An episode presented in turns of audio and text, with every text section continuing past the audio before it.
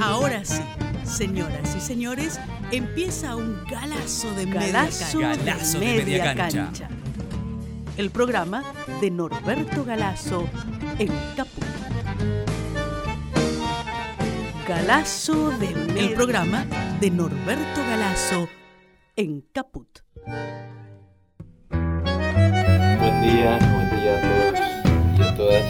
Eh, soy Fabián Metler, esto es Galazo de Media Cancha. Vamos a conversar durante media hora con Roberto Galazo sobre historia, eh, pero no sobre la historia que te enseñaron en el colegio, sino sobre la historia revisada. Eh, y hoy vamos a reivindicar la figura de un hombre ligado a Forja, eh, que, que Norberto vos conociste, ¿no? Lo- a Darío Alessandro. Yo lo traté mucho, Delio Alessandro, en realidad fue para mí un maestro este, y un amigo. Ah, sí. no. Sí, sí. Sí, yo tuve con una relación muy afectuosa. conocí a través de Jaureche. Sí. ¿Era, ¿Era como el discípulo de Jaureche en algún punto o el hombre? claro, Era el hombre, René Orsi era el hombre que apoyaba siempre las cosas de Scalabrini en Forja. Ah, y, y. Darío Alessandro era Julio Darío Alessandro, porque el nombre de completo de él era Julio Darío Alessandro. Sí. Era el hombre que intervenía en todas las cosas para colaborar con Jaureche, como cuando Jaureche se presenta candidato a senador en el año 61, Ujú. o cuando tiene el duelo con un militar, que este, Darío lo acompaña hasta Claro. el lugar del duelo y todo. Claro. Era el, hombre que guardaba las cosas de Jaureche, los volantes, los afiches de Forja. De hecho, él constituyó un archivo de Forja que después... eh, Claro, él se metió en Forja a los 16 años, porque eh, estaba por recibirse de maestro, y se metió en Forja en el año 36, más o menos, tendría, sí, más o menos. Este, tendría cerca de 20 años, 18 años, apenas recibido de maestro. Sí. Y, y se convierte en, en- en un hombre que tenía, tenía todas las características de Jaureche. Es decir, Jaureche, eh, el que lo conoció Jaureche, sabe que tenía características humanas muy singulares. ¿Por qué? Bueno, unos ojos este, celestes, transparentes, eh, Sí. casi atigrados, Ah, este cuando uno al principio trataba con él tomaba cierta distancia porque estaba medio quemado por algunos periodistas ¿no? pero después era un hombre de un gran afecto sí. un, un hombre de un gran afecto este y Darío lo mismo Darío era un tipo sumamente afectuoso esas personas que te dan la sensación de que no pueden hacer una cosa mal hecha Ah, mira. Yo eso lo percibí, por ejemplo, en Cátulo Castillo también. Claro. Esa gente de mirada clara, de mirada profunda, que te habla de frente y que te habla sin, sin buscar artilugios de palabras, de, de poder herir a alguien o decir una cosa que es, que es incorrecta. ¿no? Un hombre genuino, Un, auténtico. hombre auténtico, un hombre, un hombre entero, como diría Atahualpa Yupanqui. Claro. Así que era parecido a Darío Alessandro con Sí. Sí, sí. Incluso había Pero una- era, era calentón también como Jaureche no tanto? Sí, sí, sí. Ah, sí, también. Sí, sí, sí. Yo te cuento en ese aspecto, este, eh, Govelo había sido diputado peronista. Sí. José Govelo, El que estaba en la- el- el el academia- la Academia del Lunfardo. Sí. Había sido diputado peronista, había sido detenido en el 55. Mm. Era, tenía una relación bien con los forjistas y todos los peronistas que habían actuado en la legislatura en esa época. Después se dedica más al lunfardo y después, desgraciadamente, hacia los años sesenta y tanto, debe ser la época de Onganía más o menos, no sé por qué motivo da una voltereta, Sí. saca un diario a favor de los militares, Ah, usurpadores del poder, y tiene un programa por radio también. Ujú. Entonces Darío estaba furioso Claro. Con él, él no, no, no, no, podía admitir semejante cosa. Ujú. Somos esos tipos que entienden que lo natural es la verdad, la corrección, la conducta y que no, no se puede admitir ningún desliz de ningún tipo. Claro. Para él, fíjate que es un hombre que nace en el año 16, Sí. Este, que, que era evidentemente un, tenía que ser un machista por haber claro, nacido en, aquella época. Este, va por la calle Avenida de Mayo y se lo cruza, ve que viene de frente José Govelo. Sí. Darío sigue de largo y no lo saluda. Ajá. Entonces Govelo se para, dice, Darío, ¿cómo no me conoces? Y Darío, en la, a los gritos, porque era un hombre corpulento y gritón, este, le dice, mira, yo podía perdonarte, perdonarte, fíjate la perspectiva machista. Claro, sí, yo podía perdonarte que fueras puto. Pero no que fuera servicio. Ah, Y se da vuelta y se va y no lo saluda. Tremendo. Sí, sí, sí, sí, sí. Sí, era, era hombre de... Era, era bravo. Era, era bravo. Así, así tenía una, una ternura con los amigos, una preocupación por los amigos. Este, era un hombre que en la localidad de Rojas, donde se movió la mayor parte de su vida, era muy querido. Claro, fue intendente, creo. De... Fue intendente, sí, fue intendente dos o tres veces, creo. Este y bueno, y era una familia de varios, varios hermanos, este, casi todos este, peronistas, y él tenía esa actitud del peronista que digamos, este, si tenía que decir, si tenía que criticar a Jorge Antonio, lo criticaba, si tenía que criticar a, alguno por, por sus este, concesiones, lo criticaba también. Eh, aparece como una figura importante el golpe, el golpe del 4 de junio del 43. Cuando se produce el golpe del 4 de junio del 43, que se termina la, la década, infame. infame, este, aparece un grupo de 30 a 40 muchachos con boinas blancas, que eran las características del radicalismo claro. forjista, y Darío se sube a la escalinata del Congreso y hace un llamamiento ah. a los militares y al pueblo para la unión, para terminar, para concluir con un periodo claro. Tan nefasto. ¿no? Claro. Porque Forja vio con buenos ojos. Sí, Forja dio una declaración que dijo que con, con, con esperanza creía que podían este, recomponer el rumbo de la Argentina. Pero con prudencia también, ¿no? Porque... Sí, sí, diciendo que tenía la esperanza esa de que de ahí podría surgir. porque es un golpe distinto del resto de los golpes. Claro, porque fue confuso, porque había también algunos tipos como Perlinger o Bengoa, que eran medios nazis. Estaba Perón, que era un hombre impactado por el, el suceso de la preponderancia de los trabajadores en Europa, que él había notado Claro. Hasta el punto que ya Perón hablaba de la hora de los pueblos en ese momento. Ah, mira. Este, con Mercante también. Estaba Farrell, que era un tipo que no era muy politizado, pero era un hombre de hacer cosas, muy ejecutivo, claro. con todos los proyectos que le llevaban, a tal punto que se lo conoció como con el apodo de Dele Dele. Ah, sí. Sí, porque como le proponían algo a, a, a Farrell, le decía, bueno, bueno, estudiémoslo, pero dele, dele. Claro, había que meterle pata. Había que, había que meterle. Digo, porque en este golpe, Norberto, digo, cuando se habla de golpe de Estado, la gente lo relaciona con el 76, ¿no es cierto? No, no. Eh, que fue un genocidio.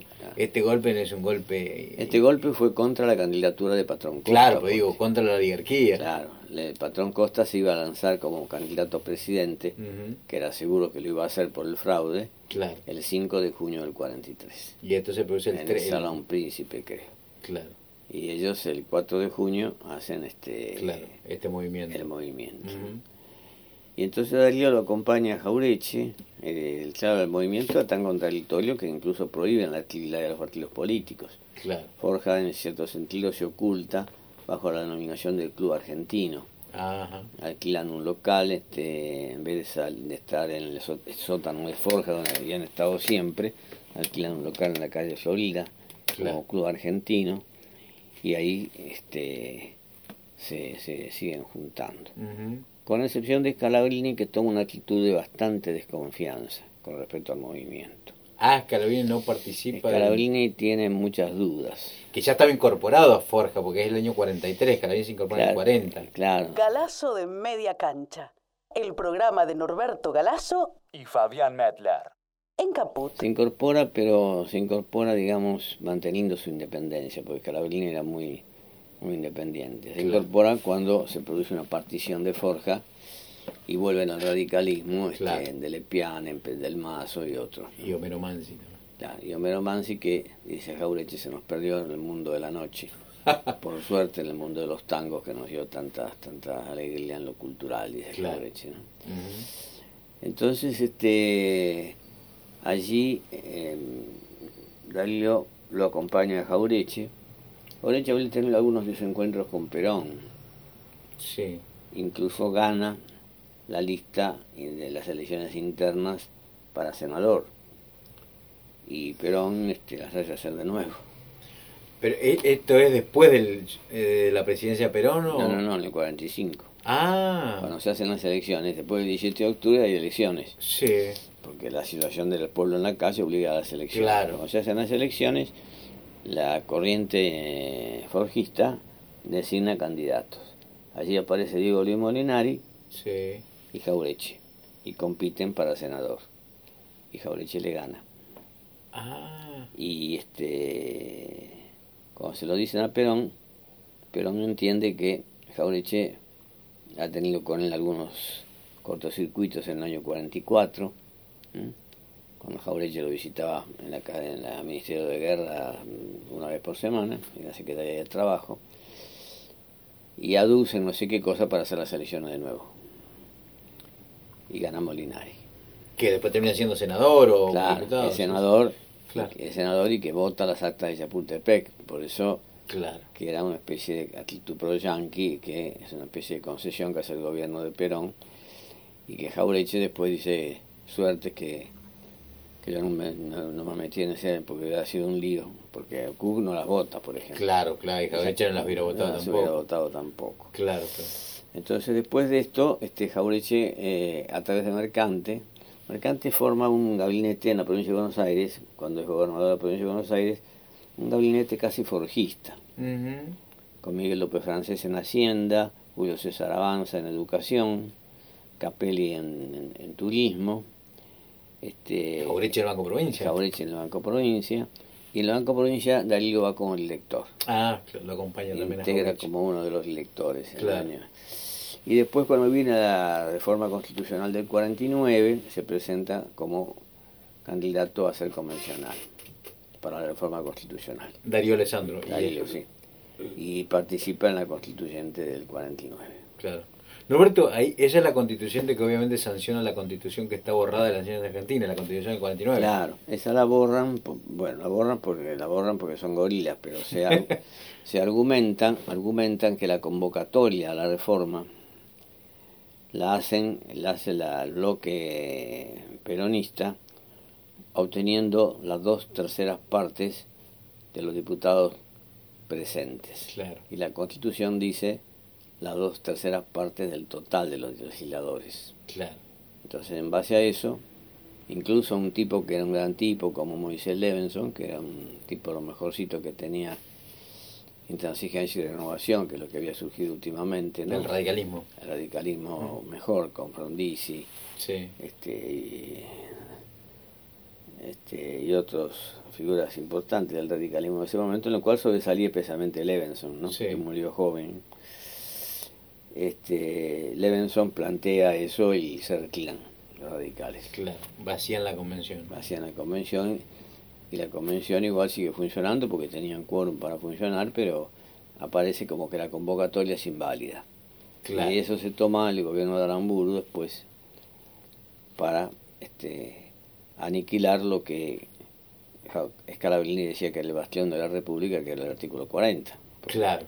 Más allá de que la reforma constitucional permite la reelección de Perón, lo más importante es el artículo 40 que establece la nacionalización del comercio exterior, la nacionalización de los minerales, de los yacimientos este, petrolíferos, este, eh, todo un, un control económico eh, con carácter de edad constitucional, ¿no es cierto? Claro, se hizo una, la intervención del Estado, digamos, en la Claro, Constitución. Claro, claro. Claro, y, y eso, claro. Y eso es lo que ellos quieren eliminar. Y Darío Alessandro participa en esa, en esa convención. Participa. Después en el 55 cae preso, cuando se produce el golpe. Claro, claro. Cuando se produce el golpe lo detienen por un tiempo. Este, él, a su modo, con algunos compañeros también, participa en la resistencia, aunque él reconoce que la resistencia peronista no tenía un carácter orgánico, Sí. porque Cook apareció como el hombre que la presidía, pero inmediatamente lo detuvieron. Apareció César Marcos como una figura muy importante, pero, tam- pero no era tan conocido como Cook. Y muchos detenidos. Después aparece el golpe frustrado del 9 de junio del 56, donde- Valle. el de Valle. Sí.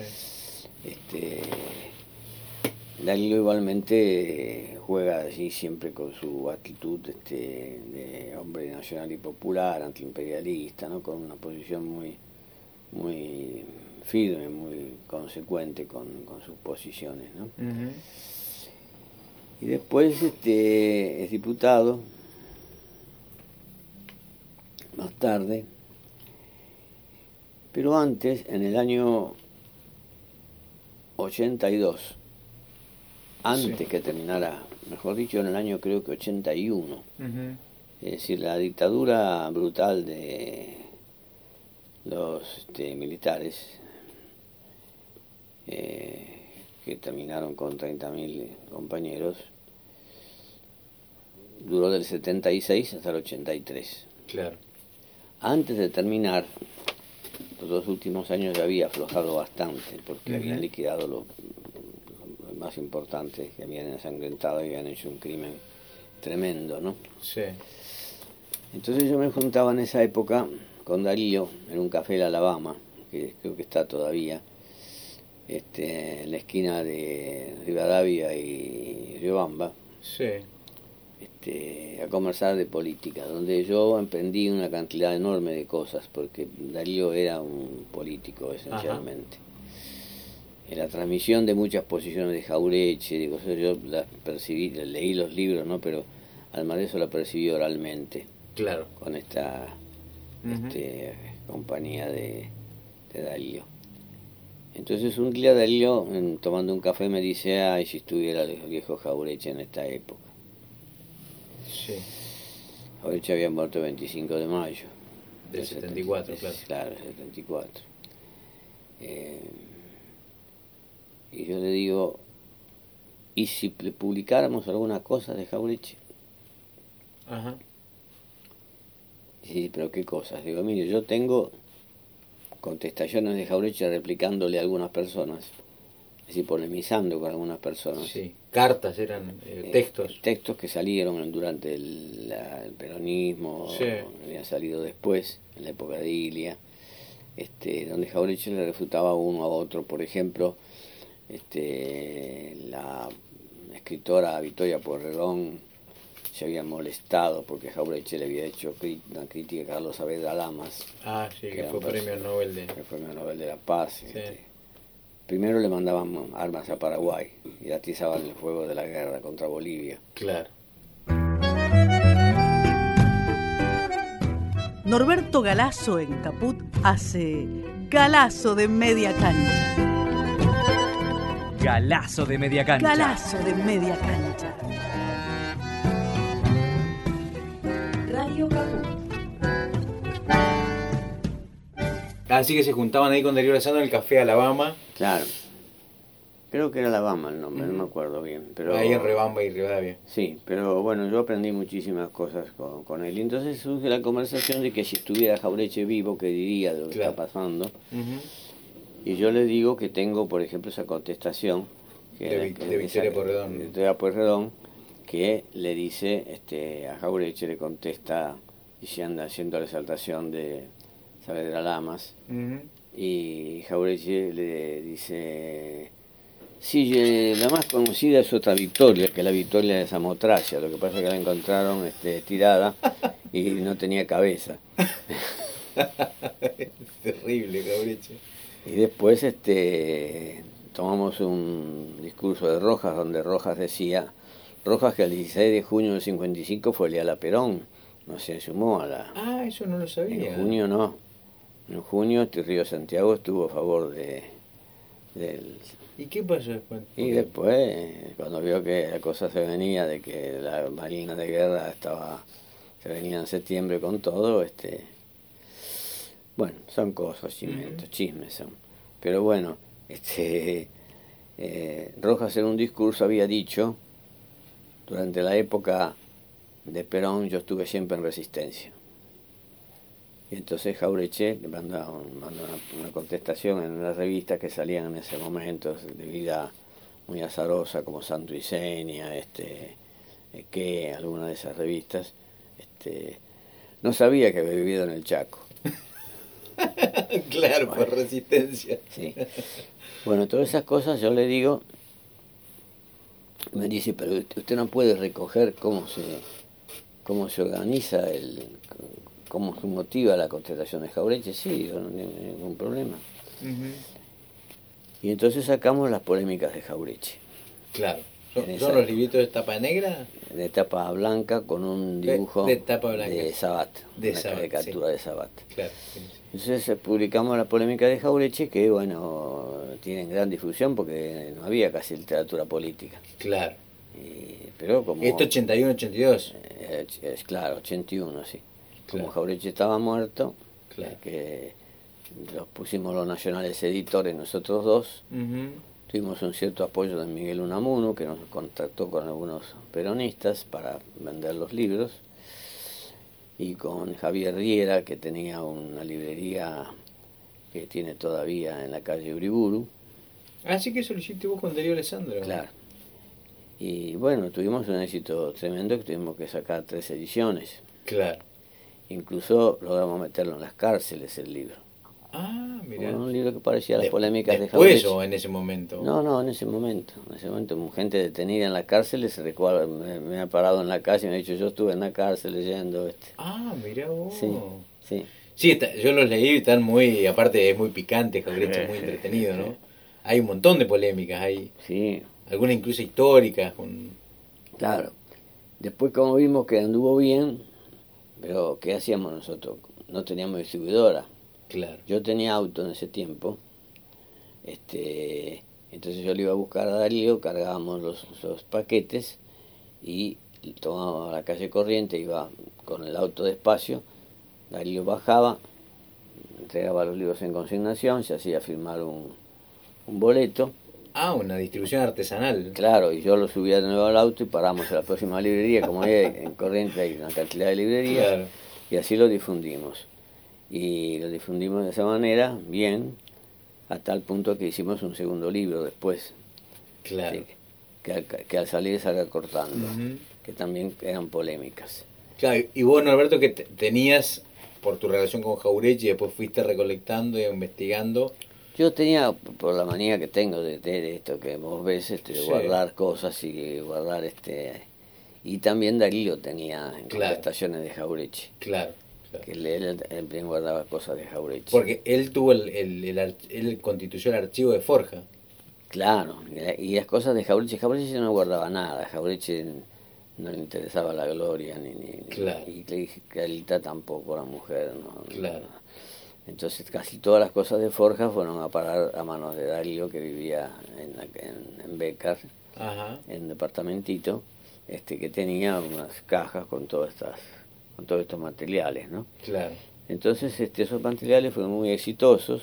Después hicimos una tercera este eh, libro, Polémica de Jaureche número 3, libros alpargatas. Sí y después hicimos un libro número 4 que ni me acuerdo cómo se llamaba. Lo que pasa es que un día se me cayó. Cuando llegó con el auto, fue al bajar el auto con los paquetes y se cayó en plena calle Corrientes. Era un hombre ya de sesenta y tantos años y, bastante grandote. Sí. Así que se cayó con todo un despelote en la calle Corrientes. y después subió y dijo, no, sigamos, no, digo, digamos, por hoy dijamos, no, no, no, sigamos adelante. Y, un militante. Sí, sí, un militante por sobre todo. Este, esos fueron los nacionales editores. Y bueno, Y él abrió un este, centro cultural también me parece en una época. Claro, eso fue posteriormente. Ah, Porque él había participado, que, cosa que salteamos como diputado, en el grupo de los ocho. claro, claro. Cuando llega, no había sino participado, sino participa después de Alfonsín, viene Menem, Claro. y entonces él participa como diputado junto con Germán Abdala, Que vos estás escribiendo, claro, no sé puede contar. junto con Brunati, sí, sí, Sí. estamos haciendo un trabajo sobre eso, sobre el grupo de los ocho. Sí. Alessandro, este, Germán Abdala, Leconde Ramos, eh, Franco Caviglia, Que era un grupo de diputados Chacho Álvarez, que eran eh, Pero- peronistas, peronistas. pero disidentes, peronistas, pero que opositores al neoliberalismo menemista. Claro, opositores a Menem, que hacen una convocatoria y aparecen como 30 o 40 diputados. Y después cuando ya concretan que hay que firmar una declaración en contra de Menem y qué sé yo, quedan 8. Claro, y ahí queda Darío Alessandro, que es el grupo que, que conduce Ger- Germán Abdala. Y Abdala era la figura casi... sí. Claro, claro. Que acá donde está Chacho Álvarez Claro, también, Chacho Álvarez también. Lunati también es una figura importante. Claro, Y Darío por su experiencia que tenía, su relación con Jaureche, ¿no? claro. Después, al mismo tiempo, en la época de Menem, hace también el Centro Marechal, Ajá, en San Isidro, claro. cerca de, de donde él vivía. También para difundir las ideas también para, para darle, darle la lucha en ese, en ese sentido. Claro, Este, después aparece en distintos lados, se comprometía, por ejemplo, hacen un video sobre Mansi, sí. un video que lo hizo Rolando Graña, que ahora desgraciadamente aparece metido en Ah, sí, en los cuadernos. ¿no? Bueno, pero es Sí. muy, muy bueno ese video. Ajá, Y entonces este hace declaraciones este Darío. Darío. Y Darío dice, yo estaba un día una noche en Forja cuando vino Jaureche y me dijo, he conocido un militar que es un balazo, un tal Perona, algo así, Ah, que es un tipo fantástico. Este, y ahí yo la primera vez que oí mencionar, mencionar deformadamente a Perón, dice. claro. Y después se recuerda, este, de Jaureche, empieza a hablar de Jaureche, y dice, Jaureche hizo el poema El Paso de los Libres, ¿te acordás? El año Ujú. 35, cuando fue la insurrección del Paso de los Libres, Sí, que le prologó Borges. que le prologó Borges, exactamente. Entonces alguien hace una mención al prólogo de Borges. Y en la filmación, mientras se va desarrollando la filmación, Darío Alessandro dice, sí, efectivamente. Después Borges publicó un libro, Los prólogos de Borges. Sí. Publicó todos los prólogos, menos eso. Menos ese prólogo que le hizo a Jaureche. Lo omitió. Sí, sería hijo de puta. Y sale en la... Ah, en la filmación. Sale en el video, sí. No, no, no. No tenía pelo en la no lengua. tenía pelos en la lengua. Buen discípulo de Jaureche. Claro. Ahora después cuando él ve que en el peronismo aparece Luder y aparecen algunas figuras que él no consideraba peronistas, este, de una consecuencia de la bandera del 45. Y aparece este, de Avellaneda también, no acuerdo, Herminio Eh, Iglesias, claro. este, él cree que la posibilidad es armar el frepaso Claro, con Chacho Álvarez. claro. Ah, claro, Le da me había apoyo. olvidado el frepaso. Le da apoyo a Chacho. Álvarez porque su hijo, además, el hijo de Darío, Claro. forma parte y estrechamente, ligado a Chacho Álvarez. Claro. Que termina siendo después diputado el frepaso, Claro. el hijo de Darío, que también Claro, se llama Darío, me parece. Claro, él, porque el padre es Julio Darío Ah, y él es Darío solamente. Sí, sí, sí. Pero lo que va a ocurrir es que este, él ve que muchos peronistas se han menemizado. Claro. Ha pasado con la dirigencia peronista. Claro. Entonces ahí se acaban las reuniones conmigo porque él desde Becar no quiere venir a la capital. Claro. Dice, yo sé como diputado, no quiero encontrarme con ninguno de ellos porque voy a tener un conflicto. Claro. Habían girado no- toda la derecha. No lo soporto, lo que Claro. han hecho de Castilla de Dios y otros que han sido peronistas, Claro. y qué sé yo, que también este, se hacen de toda la Biblioteca Nacional, creo. Claro, Castilla sí, sí, sí. Este, entonces prácticamente dejo de verlo, lo llamo por teléfono a veces, Claro. hablamos, hasta que me entero después, el 12 de septiembre del 91, de su fallecimiento. Claro. Y voy al velatorio, cosa que yo no acostumbro, porque desde tiempo inmemorial los médicos que yo conocía, por lo menos me, me no sé por qué, pero me dijeron, no, pero no, vayas a velatorio, porque eso después a uno le deja malos recuerdos y qué sé yo. Bueno, voy poco, voy a los más íntimos, ¿no? En ese caso fui, que se hizo en el Congreso, creo. Este, yo conocía bastante a, a la mujer. Sí. Excelente mujer. Él había pasado muy mal también porque dos hijos tuvieron que exilar durante la época de, la dictadura. Y el tercero le había puesto Juan Manuel. Ajá, mira. Sí. Este, y así que fue la última vez que fui cuando que lo... cuando se produce el, fallecimiento. Pero el recuerdo por sobre todo de un tipo que no le interesaba aparatear ni getonear, de una gran humildad. Él colaboró muchísimas cosas que nadie sabe. Claro. Porque colaboraba porque entendía que era su compromiso, ¿no? De perfil bajo. De perfil bajo, que no le interesaba, que podría dar 20.000 conferencias y generalmente no daba conferencias. Yo me acuerdo de una conferencia muy buena que dio, pero generalmente no le gustaba así pasar al frente para Ah, un hombre, claro. Era un hombre... Más en la sombra. que trabajaba en, en, la sombra con una gran modestia, la gran generosidad que también tuvo Aureche, este, y que me dejó a mí muchísimas enseñanzas de qué había sido Forja, qué había sido Scalabrini, qué había sido Jaureche. Claro cómo habían hecho esa, aquella lucha. Claro, eran testimonio directo, digamos. Eran testimonios directos. Claro. Incluso este, experiencias políticas de él acerca del, peronismo, donde había tenido algunas dificultades con algunos. Claro. Roberto, se nos, ha se nos, ha terminado el tiempo. Así que bueno, una figura para recordar. Para recordar más con, digamos, la, relación personal que tuviste. Bueno, eh, te propongo que nos veamos la semana que viene. ¿Cómo no? Muy bien. Hasta la próxima. Chao, Roberto. Chao. Los malditos. Los rebeldes los imprescindibles.